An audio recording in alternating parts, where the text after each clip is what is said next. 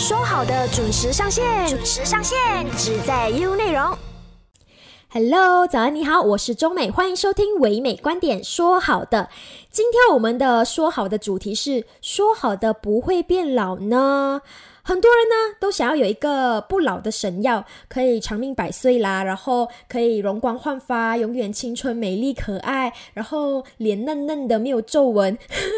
我讲到这里的时候，好像是我自己的愿望嘞。可是呢，你以为你要人家说你不会变老是那么容易的事情吗？通常普通人讲不会变老，就是样子不会变老，很年轻，看起来很年轻，但是他的实际年龄已经很老了。像比如说，呃，我出门的话啦，然后你跟他说，哎，我今年六十五岁，他就说，哎，可是你看起来不像六十五岁呢，你看起来很年轻啊。这一个就是你看起来长的样子不会变老，但是你实际年龄已经老了。OK 啦，讲回来讲回来，为什么今天我会提到老？是因为呢，我们国家也慢慢进入了这个老龄化的社会了哦。OK，根据最新出炉的二零二零年大马人口及房屋普查的报告就显示说，我国有三千两百四十万的人口。但是呢，这个数据就有一个很重要的点哦，就带出了我国正在面对着这一个人口老化的问题。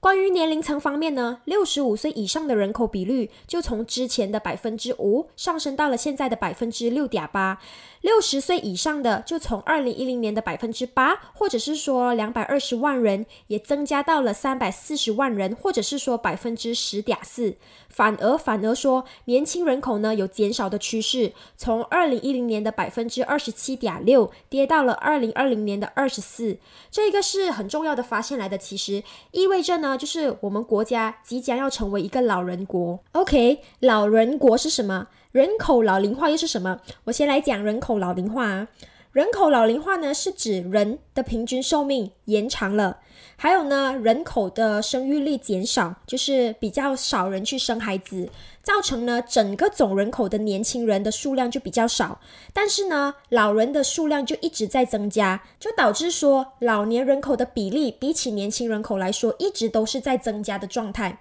然后你看啊，现在医学都在进步嘛，很多国家也一直有在发展，就是现代化了。人口方面呢，就会出现三低的现象，哪三低呢？就是出生率低、死亡率低，还有自然增长率也同步的走低，有这一个趋势。它的结果就是这一个导致。老龄化社会的出现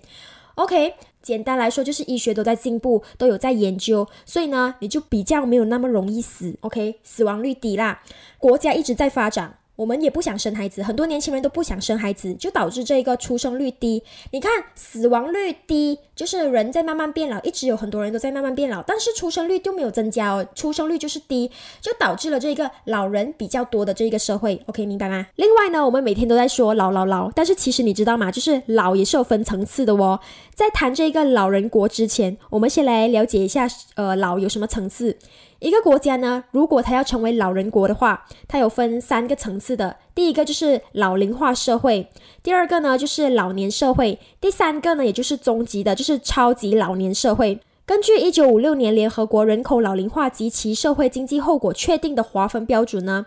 当一个国家或者是地区六十五岁以上的老年人口占总人口的比例超过百分之七的时候呢，就代表说这个国家或者是地区已经进入了这个老龄化。一九八二年维也纳老龄问题的世界大会确定说，六十岁以上的老年人口占总人口比例超过十的话，意味着呢，这个国家或地区已经进入了严重老龄化。好了，我只是稍微跟大家科普一下有关人口老龄化这一个定义嘛。现在呢，我们就邀请到了新闻系讲师许君怡，跟我们聊一聊有关人口老龄化的课题。Hello，君怡你好。你好。OK，君怡，刚刚我们就有谈到关于老龄化社会的这一个课题嘛。我国从两年前开始就已经进入了这个老龄化的社会，因为有分三个阶段嘛，就是老龄化、跟老年社会，还有超级老年社会。我国目前是还只是在老龄化社会嘛，预计我国会在二零三零年的时候成为老人国。你认为是什么原因导致我国也将开始进入这个老人国的社会？呃，其实根据联合国的呃数据显示。是哦，其实老龄化社会其实是全球的趋势，所以其实我国即将要迈入这个所谓的老人国，其实一点也不觉得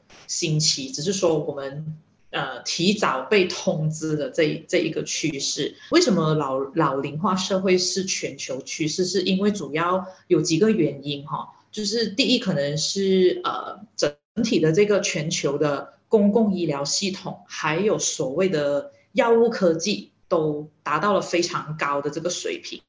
就是他们呃迅速发展当中，然后再加上呃大多数大部分的国家都有着非常稳固的经济和这个社会发展，那就造就了人类呃更有效的去治疗所谓的病痛。那所谓这些病痛得以更有效的治疗之后呢，那就造成了人类平均的寿命得以延长。所以这个是根据综合了这么多的这个全球的这个趋势呃因素。呃，所以导致说我国也加入了这个全球趋势，进入老人国。那另外另外一个原因可能就是少子化社会，就是我们也看到说越来越多的所谓的年轻家庭，他们可能在生育方面，呃，比起他们的上一代的父母，甚至是比起他们兄弟姐妹的那个人数是。呃，相对的减少了。那所以其实联合国甚至有预测说，在未来的三十年，呃，其实全球老龄人口会比现在增加多出了一倍的这个数量。所以其实我国只是。在这个全球趋势底下，所以才会有这样的一个现象发生。嗯嗯，那君怡刚刚你就有提到说是慢慢的进入这个少子化社会。根据我国二零二一年的大马重要统计报告呢，大马的总出生率是持续的下滑的哦，因为从二零一九年的一点八个孩子下降到二零二零年的一点七个孩子，是四十年以来记录最低的哦。那为什么大马的生育率会持续的下降？是有什么原因吗？呃，我觉得有很也是同样的有很多个原因啊，包括说城市化社会越来越多的家庭，呃，或者是全全国的人口已经慢慢的集中是在呃城市生活。那当城市化社会它导致的一些原因，就是我们会看到说很多大家庭的模式会慢慢进入小家庭模式模式，比如说原子家庭，就是呃一对父母和一个孩子。那在这样的这个家庭模式的转换的时候呢，其实生育负担是会增加的，甚至那个育儿的成本会增加，因为比如说你没有多，呃，你没有其他的家庭成员跟你共同的一起去养育这个孩子，所以变成可能就是说育儿，比如说托儿所的费用啊，或者是传统居家保姆的那些费用，其实是相对的增加的，那这可能就会造成大家。在生育方面就可能会有一些却步，然后再加上说现在因为呃工作机会呃竞争激烈，很多人包括年轻人，可能他们的这个适婚所谓的结婚的年龄是相对的比较晚的，所以晚婚的现象也是可能会导致说生育率呃持续下降。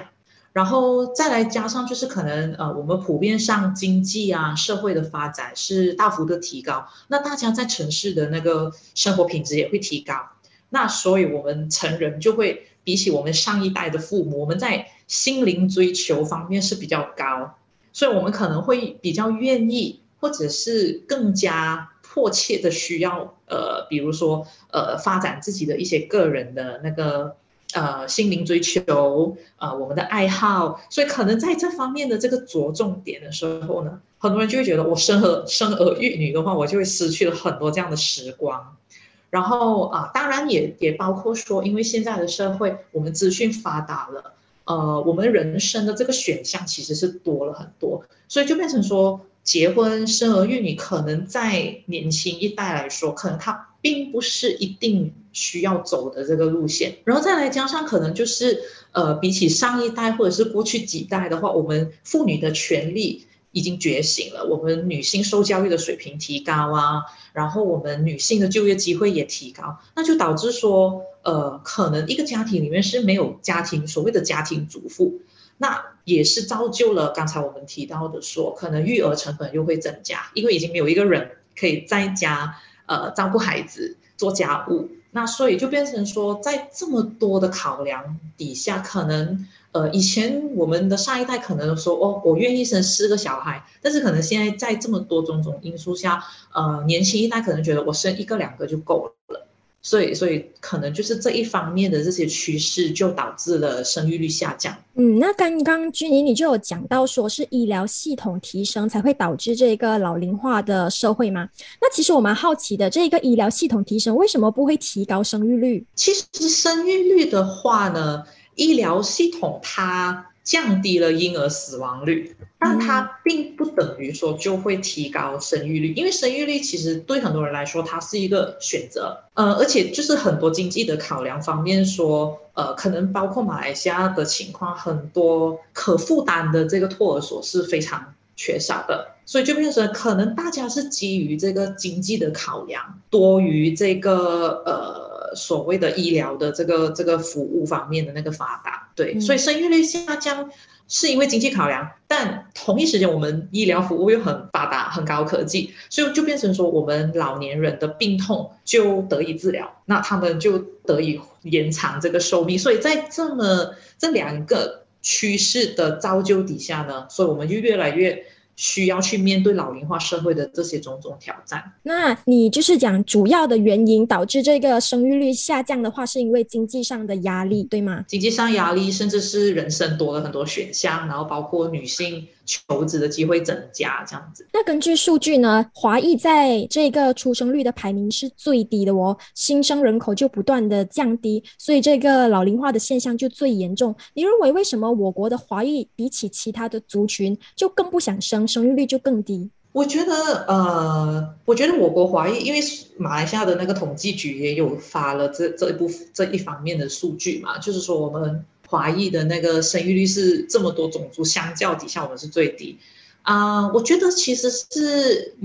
也也是有很多原因，可能也是综合了刚才我们所提的那个大趋势，城市化社会呀，原子家庭的产生，包括呃生生育的那个成本增加等等。那可能在在马来西亚华裔的呃主要的考量，另外也可能就是说。比较强调优质育儿的这个品质吧，因为可能在我们这个大环境底下，呃，可能华裔在很多求职、求学，呃，在在所谓的竞争的这个这个呃环境底下，我们可能会潜移默化的觉得，我们可能需要付出的成本是比较高，包括一因为一些政策的考量当中。所以可能就是因为这样子，呃，当华裔的父母可能他们在生儿育女的考虑的这些种种的条件底下，他们可能就会觉得我的孩子可能在以后面对的竞争是比较激烈的，嗯，因为很多的一些门槛可能都已经被设定了，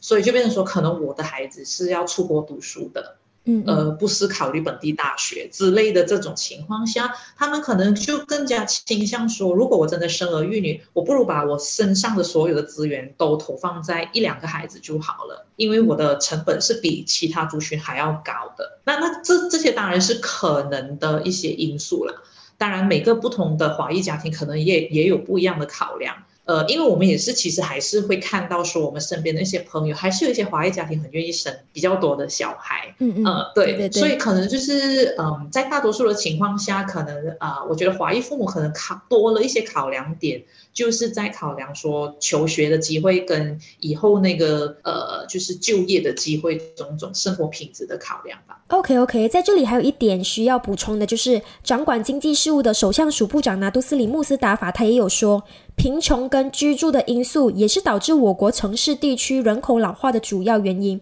它就以吉隆坡这个城市为例子，多数的人民呢是住在祖屋，在一个不是很大空间，就是祖屋的空间都不是很大嘛，然后再加上贫穷呢。不断生孩子是一个相当困难的事情。就打个比方说，一个祖屋，如果你要生十个孩子的话，它的空间不是很大的话，对养育十个孩子相对来说就是比较困难的。如果在吉兰丹的话，也有包括一些贫穷的因素，但是呢，他们。住的地方，他们的面积会更宽阔一点，所以呢，他们有能力养育更多的孩子。那穆斯达法他也有说，普查报告就显示，我国平均家庭规模已经从二零一零年的四点三人减到二零二零年的三点八人。但是呢，在吉兰丹和沙巴的情况正好就相反，平均家庭规模分别增加到四点九人和四点七人，而吉隆坡布城跟槟城的家庭规模就比较低，大概是三点五个人。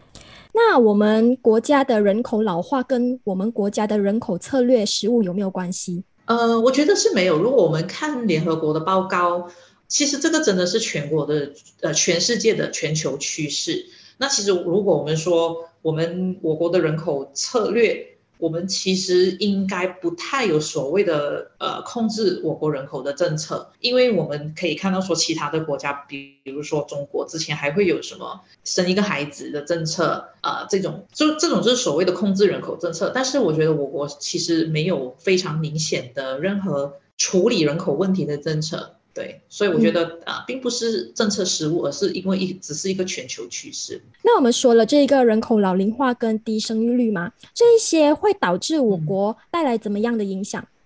我觉得，因为我们还才刚刚开始进入，呃，刚刚需要去面对这一系列的问题嘛。所以可能在我国来说，可能那个影响还不那么的明显。不过我觉得我们可以参考呃我们周边的一些国家，比如他们的呃老龄化社会已经呃经历了几十年，还有生育率低也经历了很多年。这个国家比如说日本，呃最近日本的这个老龄化社会已经逐渐的严重呃严重的影响了他们的劳动力。呃比如说最近有一个新闻是日本的超市。啊，他们的那个二十四小时的超市，呃，严重就是缺乏人手，就是他们的劳动力的这个缺口已经越来越大了。所以我们有看到那个新闻说，日本有一些超市陆陆续续被迫需要停止他们的二十四小时服务。对，所以他们以以那个那个他们的那个 Seven Eleven 啊，或者是那个 Family Mart，他们的这些超市已经没有办法提供二十四小时服务，主要是因为已经找不到。员工去当大夜班，对，所以在这样的情况下，呃，当一个国家它开始要面对这个人口老龄化跟低生育率的问题的时候呢，通常是牵涉到他们整体国家的劳动力的这个大缺口。那我们再看日本的这个社会，他们怎么去填补这个劳动力的缺口呢？他们就开始积极的，就是吸引外籍人士到他们当地去工作。那在日本这个社会又非常的特别哦，就是呃，其实我们都知道日本的文化是非常的呃特别，对吗？他们非常的热爱自己的文化，所以当日本社会需要去。接纳调整外籍人士的时候，往往可能他们又需要另外面对一些冲突，就是所谓文化上的冲突，包括说可能日本在一些中介劳动力中介公司，他们可能在需要聘请外籍人士到日本超市工作的时候，可能语文上的那个要求是相对的高的，所以他们可能就需要去适应外籍人士学习日语的这个。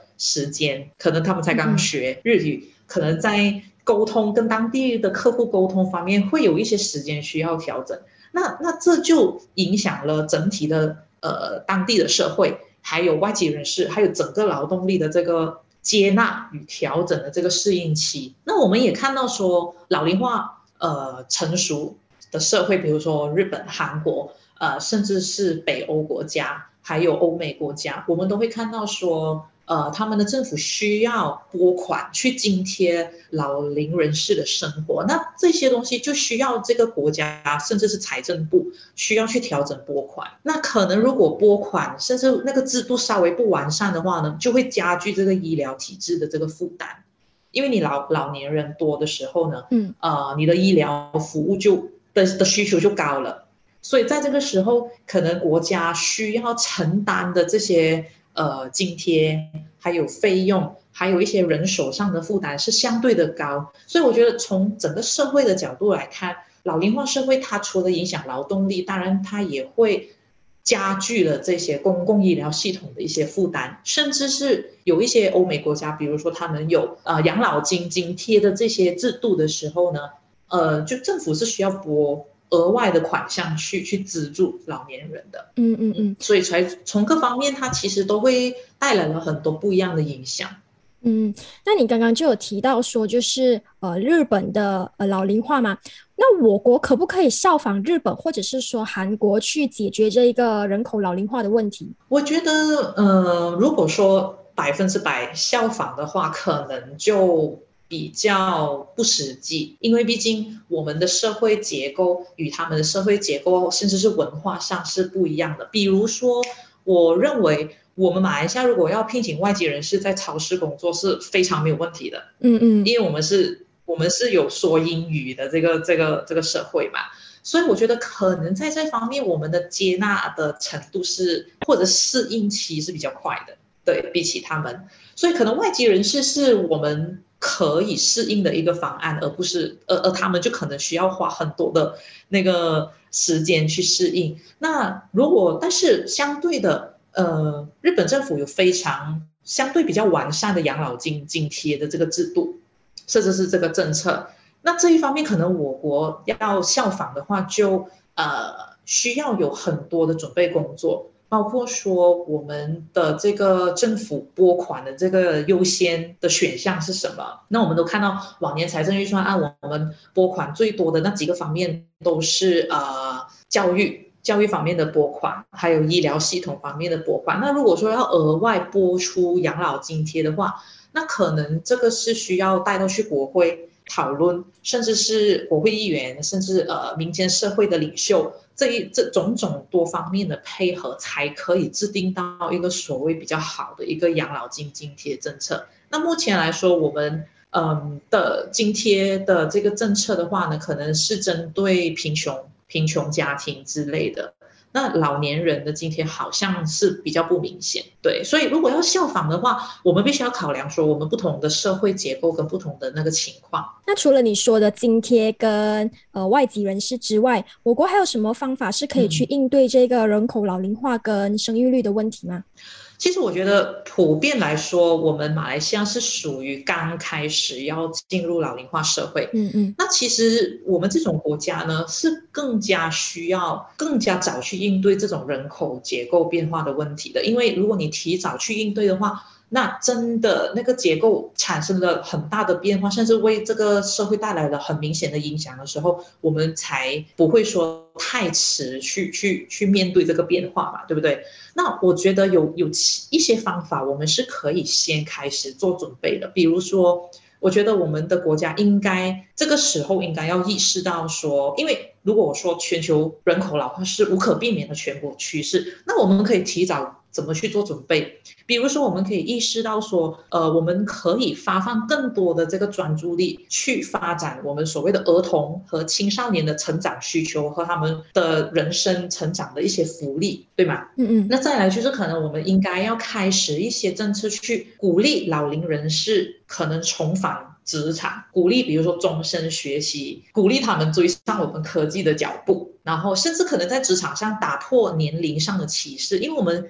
可能会不时的听到说，在职场上，呃，可能我们一些比较呃有经验的呃这个同事，他们可能会受到一些歧视，因为他们年龄的关系。那如果我们可以提早打破这一方面的歧视，甚至去。呃，推出一些，比如说项目啊，甚至一些政策去鼓励已经退休的人士提早重重回这个劳动力的这个这个职场的话呢，可能我们就不至于说，当突然间那个劳动力出现缺口的时候，我们是束手无策。当然，另外一个很重要很重要的概念就是，其实我们呃很常会有一个观念，就是老人等于病人。嗯，那其实联合国。开始鼓吹说，其实老年生活也可以是很健康的。那如果你的老年的人口、老龄人口，大部分的老龄人口是属于健康的的群体的话，其实他们还可以待在那个劳动力，可可以待在那个职场的。那这样子的话呢，它就可以减少我们劳动力缺口的个这个所谓的负面影响。所以，如果老年人健康，那你就。不会加剧公共医疗系统的负担，然后再来就是我们应该要意识到说，我们我国其实是没有所谓的公共养老金政策的，就是我们政府是没有直接拨款给给老年人资助他们的日常生活的。那这一方面呢，我们怎么样可以做准备？我们可以提早鼓励大家去规划你的老年生活，比如说你有没有存款的习惯，你有没有准备养老金？如果你尤其是你不是公务员的话。你有没有退休金？因为我们很常也有提到说，老养老养老其实就是要用钱来养老。所以其实的我们不可能必须要等待政府去制定这个完善的公共养老金的这个津贴制度。那这个，因为我们还没有正式进入这个所谓的超级人口老龄问题嘛，对吗？所以其实可能政府在这一方面是没有那么快可以呃，就是提供津贴的。那我们能不能提早做准备，就是教育我们的年轻人，甚至是目前的老年人，怎么样去规划我们的老年生活，包括怎么样维持健康？那你的存款习惯，你的养老金，所以，所以其实这种种的一切，我们都可以通过延长老年人的劳动力，呃，还有就是，如果他已经真的不能呃留在这个劳动力的这个这个群体的时候，他有没有可以自给自足的这个这个这个呃能力？所以，我们也要慢慢的教育人，人我们大家去对于自己老年人的期许要有所改变，尤其是单身的族群。然后现在甚至是说养儿防老，可能已经已经是不太实际的这个这个观念了。所以说，以前的老年人可能说啊，只要我有孩子，我的孩子会赡养我，对吗？那可能现在年轻人的的求职的机会更加竞争激烈嘛。所以可能收入不如上一代来的高，那可能在期许孩子赡养自己的时候呢，这个观念也可能需要调整的。所以我觉得，呃，我们统计局这个时候发布这个这个数据其实是好的。可以让我们去提早的去意识到说我们可以做什么样的准备工。OK，刚刚你就提到说就是呃延长这个老年人的劳动力嘛，然后我我我其实蛮想问一个问题的，就是延长老年人的劳动力会不会就增加了这一个年轻人在职场上的竞争能力？就是你看啊，老年人在职场上的那个劳动力就长了嘛，然后年轻人的压力竞争力就更大，会不会就导致说生育率就下降？其实也有哎，因为如果我们我们再来看日本的情况哈，其实日本为什么他们可能日本政府已经面对就是需要制定很多政策，他们已经面对这个人口老化问题已经几十年的时间了，甚至在可能第二次世界大战之后，他们就开始面对这样的情况，呃，包括他们的生育率降低的这个这个情况哈。嗯，我觉得有可能，因为因为老年人他们的资历比较高嘛，对，对，他们在在工在职场上可能他们都是呃经理级的人物，对对吗？甚至是董事部啊什么的，那可能就会让年轻人一直就是没有办法晋升，就是没有办法升职加薪什么的。嗯，在日本其实有这样的情况，尤其是日本男性在。在日在在这这些国家，他们有养家的压力。比如说，他们的文化是说，有些女性可能在结婚了之后就可以辞职，就辞职，然后专心的在家，呃，就是教育小孩啊、育儿之类的这些工作。那可能就是这个负担就就放在那个就落在男人身上。那年轻的男性可能就会面对这方面的疲惫、疲乏，就是说我在职场上我很想努力。但是我表现的机会往往被被啊老龄人士对对对，就是占据了什么的，所以他他的挑战其实是很大。所以其实你这个问题也也非常的好，因为它体现了其实是老龄化社会跟这个生育率降低的这个这个挂钩，这两个情况，这两个这个所谓的趋势哈，它没有最好的政策去解决这个问题。它只能是从不同的方面去鼓励，甚至去去做教育。然后劳劳动力这方面的东西，如果我们要延续刚才的那个话题的话呢，可能我们也可以鼓励老年人，就是已经退休了，然后重返职场的时候，可能是呃担当一些顾问的一些一些，如果他们是非常专业的的这个领域的话，呃，担当顾问的这些呃职位。然后甚至可能就是合约合约制员工，对，然后所以所以这方面是当然是跟所所谓的企业文化有影响啦。所以如果我们要谈到日本的话，其实在职场上，年轻的男性也是面对非常多的挑战的。嗯。好，你看啊，就是日本啊、韩国政府都有在制定这一个生育政策嘛，但是他们两国的生育率还是持续的下降。你认为是他们的政策上出了哪里一些问题吗？我觉得在日本跟韩国也是非常有趣的一个一个现象，就是呃，很多人都会觉得说，哎，日本跟韩国看起来他们的这个呃，他们也有儿童辅助金啊，嗯，他们也有这个托儿津贴啊，对不对？但是为什么这么多的政策的帮忙跟加持底下，年轻人还是不愿意生孩子？对对，嗯，就是有一些资料，对，就是有一些资料显示，其实，呃，就如刚才你所说的，可能在职场上也有另一方面的挑战，导致就是年轻一代他们的收入不如上一代来的稳定。我我就拿日本跟韩国来说，因为日本跟韩国，他们你看他们这个跨国企业非常的多，比如说呃制造汽车企业，或者是科技产品的企业、电器等等。那这些大企业理应来说是应该会为当地人提供非常非常多的求职机会，对吧？嗯，对。但是其实，在近年来呢，近十年、二十年以来呢，这些所谓的大跨国企业呢。他们因为要减少成本，他们其实已经采用很多在在聘请员工方面，他们采用合约制度，甚至是提供兼职工作机会而已。然后因为也这个全球化趋势哦，导致他们非常的方便呢，就是去寻找外包服务，尤其是在东南亚国家，他们可能比如说客服方面的服务，他们不是设在日本。那个部门其实是在菲律宾。那其实他们这些所谓的日本跟韩国跨国企业，他们为了减少成本，他们宁愿将他们某一些外包服务的部门呢设在东南亚国家，然后聘请当地的人。尤其是我们东南亚国家，可能大部分的国家还呃可以就是用英语来沟通。嗯嗯，对。所以所以这方面这个全球化趋势其实是严重的影响日本跟韩国当地的求职机会的。对。所以就这样子的情况下呢，呃，其实男性年轻的男性，尤其是呃，他们在他们父权的这个社会比较明显一点的时候，男性有那个养家的压力的时候，但是他们又没有稳定的收入，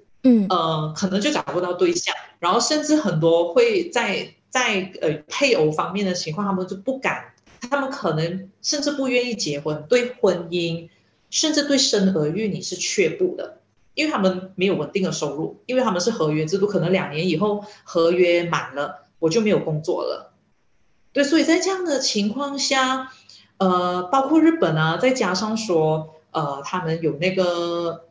很非常引人诟病的这个企业文化，比如说强调长时间加班啊，嗯嗯，下班还要强制应酬等等的这些这些东西，其实是面对雇主的很多这些为难啊。所以，就算是你有稳定的收入，这一方面的工作文化呢，呃，虽然我们日我们看日本职场，甚至韩国职场，他们也是有产假这一方面，但是我们也有看到很多新闻，其实当地人根本都不敢拿最最长的那个产假，因为你拿产假，可能你会在职场上受到一些歧视，对，甚至是男性，比如说他们想要拿陪产假。嗯，可能雇主就会说，又不是你生孩子，你为什么要拿产假？所以在这方面种种，虽然我们有那个政策，我们看到他们有政策，有产假，男性也可以拿陪产假，政策是有的，但是真正落实的时候，其实又面对了很多另一个面向的问题。嗯，明白。所以就变成导致说，可能我们外国人看他们的政策的那些条例，哎，他们的育儿政策好像很很完善，但是可能在落实的时候。真正要去执行的时候，是面对了另外一些所谓的工作文化、企业文化方面的这个问题。还有他们呃，也有一些报道显示说，日本政府虽然日本跟韩国虽然有提供这个儿童辅助金，但是似乎他们这个辅辅助金已经追不上所谓的通货膨胀，甚至是我们有看到说，这两个国家他们也会有津贴，就是政府成立的托儿所。相对收费比较便宜，但是这一类的公共托儿所是严重出现不足的情况，就是那个那个 waiting list 啊，就是是很长的，所以很多父母其实也是没有办法享受这个所谓相较便宜的托儿所费用。对，然后当然我们看到日本跟跟韩国他们的这两个社会是也是还有非常严重的性别不平等的问题，包括说比如说女生结婚生孩子之后。就被社会期许说你必须要辞职留在家里育育儿，甚至负责家务，然后可能男生放工回来就喝个啤酒都不帮忙。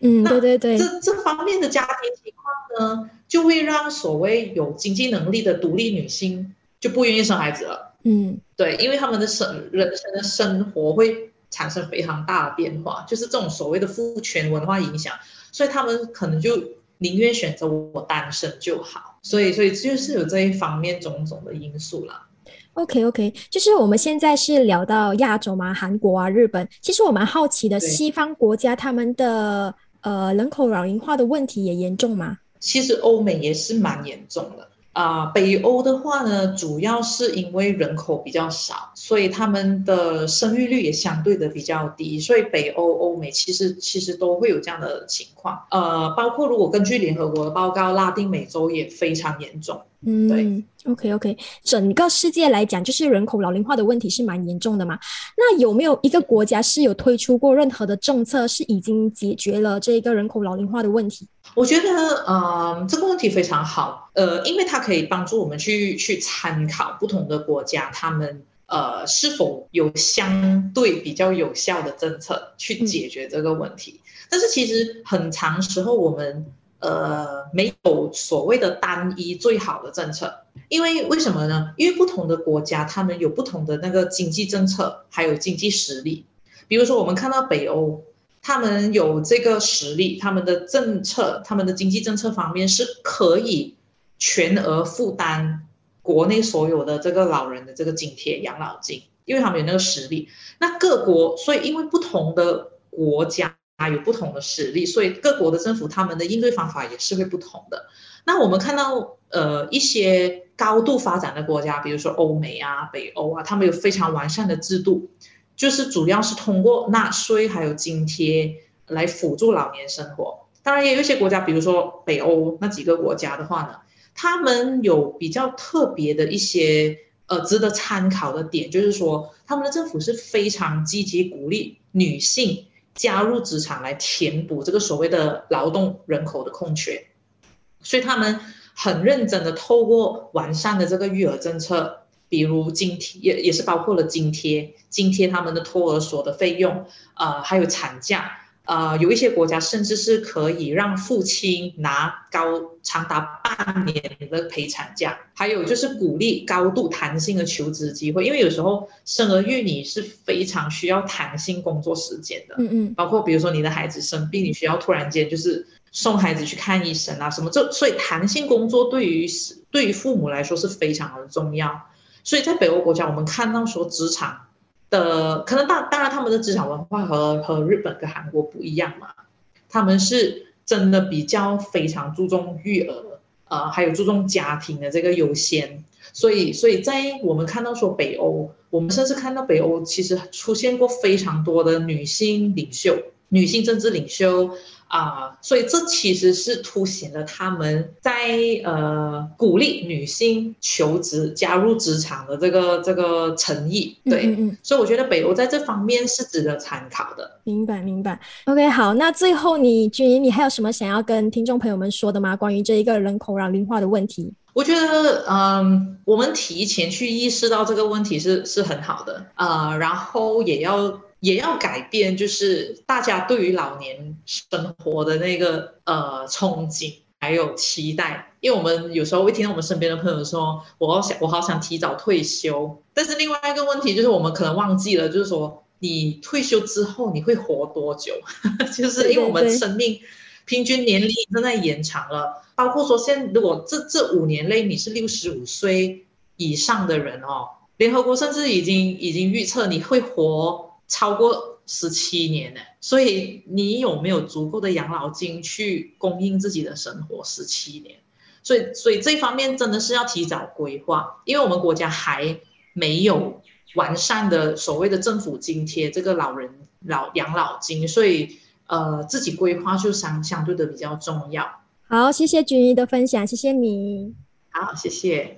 嗯，在听过君怡跟我们聊了有关人口老龄化的课题之后呢，希望我国可以尽早或者是说尽快的去解决有关我国人口老龄化的问题。因为像刚刚君怡所说的，我国人口老龄化的问题到目前来说还不是很严重，只是呃在开始的阶段，所以呢，尽快去解决也是有效果的。好了，我们说好的不会变老呢，就暂时先聊到这里。希望说呢，你们听了我跟君怡两个人之间的访谈之后呢，可以更清楚的去了解有关人口老龄化的问题，更关注呃我们国家正在发生的一些事情。OK，记得下一个星期早上九点，我们一样说好的也会带给大家不一样的课题，继续留守 U 内容。唯美观点，每逢星期一至五早上九点，让你知多一点，只在优内容。